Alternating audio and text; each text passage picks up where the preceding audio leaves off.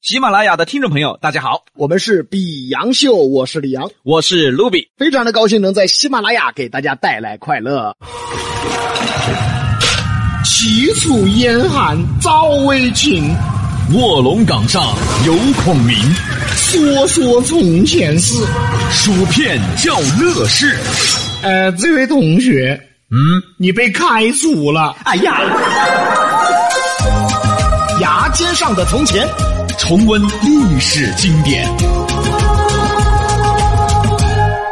欢迎来到《牙尖上的从前》全新内容《牙尖三国故事三国有一个最了不起的人物，》，被后世供奉为五财神、五帝、关帝。那就是关羽关云长。关于关羽的很多习俗，我们节目之前讲了很多。这关羽的神像啊，嗯，如何供奉都有讲究。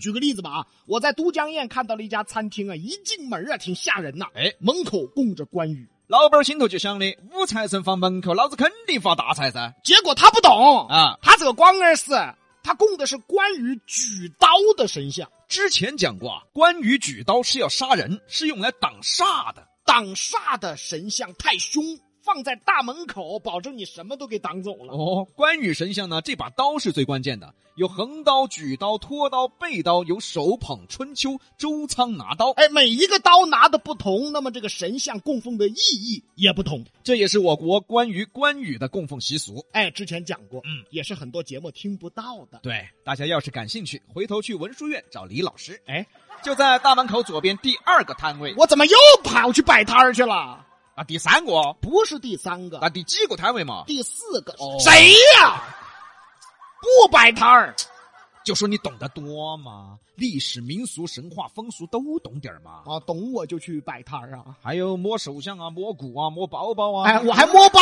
包，还摸屁股。我我耍流氓啊我呀！激动啥？开个玩笑。今天我们就讲一讲关羽最出名的故事之一千里走单骑， ——过五关斩六将。这个故事家喻户晓，嗯表达了关羽的忠义。在这个故事中呢，包含了太多的典故了。就一句老话嘛，嗯身在曹营心在汉，就是这里来的。斩颜良、诛文丑也是这里来的。这故事背景我们简单来说啊，就是刘备被曹操打败，嗯兄弟失散。关羽呢，保护着刘备的夫人，暂时投降了曹操。曹操一心就想收买关羽，嗯对他可好了，要啥给啥。这是 LV，你背到吗？这个是爱马仕，你背到吗？这个卡地亚你带到吗？这个宝宝马七四零嗯， V 十二发动机，十二缸，四点零 T 双涡轮增压这发曹动机。曹曹曹卖车来了，曹操！这这那个赤兔马嘛，哎呀，赤兔马是宝马七四零啊，比喻嘛，宝马宝马嘛，赤兔宝马嘛。那为啥不是法拉利啊？嗯法拉利也有马呀，为啥不是野马呀？野马也有马呀。你咋这么喜欢有马的 呢？哪个有马呀？你这就是汽车有马的 logo 的汽车。哦 啊，logo 啊啊！啊，不是看不清楚那些个，啊啥子是在远处那车，有时候你是看不清楚，啊？是是，你那不知道尾什么品牌。尾气大，嗯，对对。 别看曹操对关羽这么好，嗯关羽就说了，一旦要知道刘备的下落，不管千里万里，我要去投奔刘备。曹操呢，满以为自己对他这么好，他会留下来。最后，关羽呢帮曹操斩了颜良，杀了文丑，算立功了。关羽就走了。曹操伤心啊，握不住的沙，干脆扬了他。曹操是个非主流，关羽要到河北寻找刘备，每次到了一个关隘呀、总有人出来阻挡。到了东岭关，守关的将领叫做孔秀，孔秀就问关羽啊你要咋子？：“我要过关，你安没 E 安 ETC？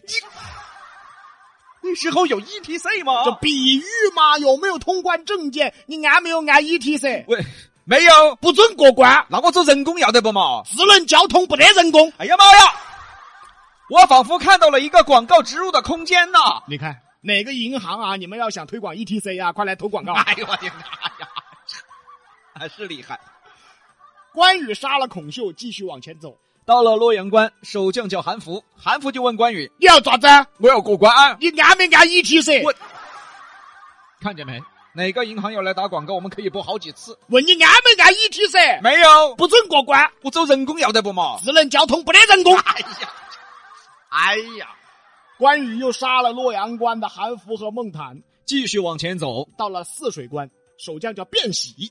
卞喜问关羽：“你敢没 E 敢一提噻？”哇我说这关羽也是啊，你去安一个不就完了吗？啊，有的人想的就是哪得俺啊，其实安一个方便的多。看见没？哎哪个银行想推广 ETC，赶紧找比洋秀投广告，这广告编得多好啊！哎呀，对对对，关羽呢又斩了卞喜，又到了荥阳，守关将领叫做王直。哎，这回王直聪明，嗯，关将军，我们这有人工通道。哎可算有人工通道了呀。关羽高兴啊，你看嘛，没按 ETC 一样的嘛。结果王直是故意的，安排手下要暗杀关羽。幸好有一个小将叫胡班嗯救了关羽，放关羽跑了。胡巴呀，胡班，胡巴，胡巴是个萝卜。啊，胡班哎哎啊，这王直气的呀，哎，还挡不到我他安不安 ETC？哎，哎，过了关就又走吧。眼看就要过黄河，到了黄河渡口，守将名叫秦琪，这秦琪就问呐、安没安 ETC？ 哎，你咋也知道啊？你废话全在问这个了啊！啊，好，没安哇？我们这儿不得人工哈，都是智能交通。哎呀，你咋都知道呢？你废话，每一关都问的这个。那不用问了，关羽肯定也杀了秦琪呀、过了黄河，到了古城，与张飞相遇了。后来这个秦琪的舅舅蔡阳，嗯，赶来报仇了。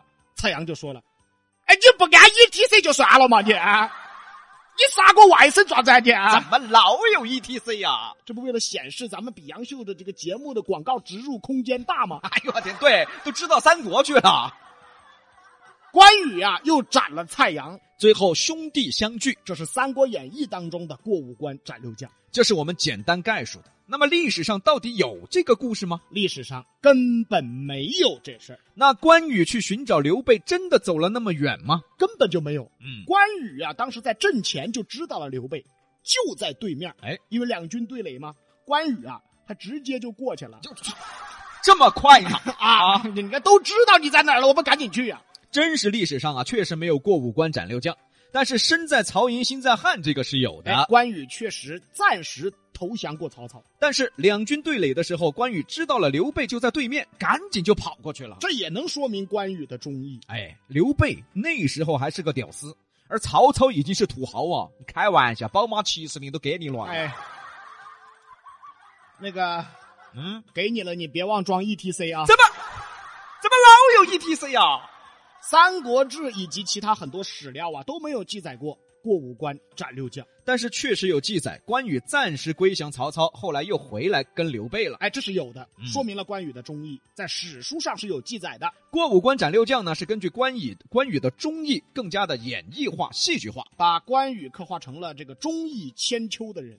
那么关羽投奔曹操的时候，真的带了刘备的两位夫人吗？你拉倒吧，刘备那么小气的媳妇儿能给你？哎呀，能让你带着？哎呀，过去打仗的人呐、他这个家眷呐、都是有一个部门统一管理的啊是不会让其他的战将去管理的。就算刘备打了败仗，关羽回去救援也不会找到刘备的夫人。因为家眷是很重要的，嗯尤其是子女，那是要传香火的。所以古代在打仗之前，其实那个时候古代打仗啊，哎，要打仗了，嗯早就提前先把家眷转移了。战争赢了再回来，如果输了，家眷已经转移了，子女还活着，以后能继续为父报仇。哎，对，它是这么一个政策。哦哎，哎，这个是电视剧里边看不出来的，只能读历史、读书才能看到。所以关羽啊，真实历史上也没有保护二位嫂嫂。之所以演绎会这么写呢，也是塑造了关羽的忠义。哎，其中有那么一段，哎，就叫夜读春秋。嗯，什么意思呢？就是二位嫂嫂啊，在帐中睡觉，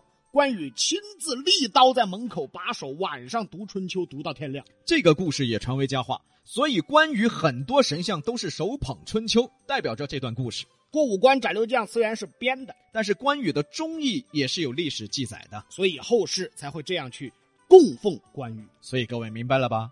通过讲述不一样的《三国演义》，大家学到了什么呢？我们学到了，嗯一定要装 E ETC。怎么还有 ETC 呀、哎呀！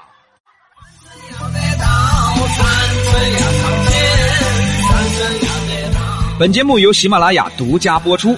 欢迎订阅本专辑，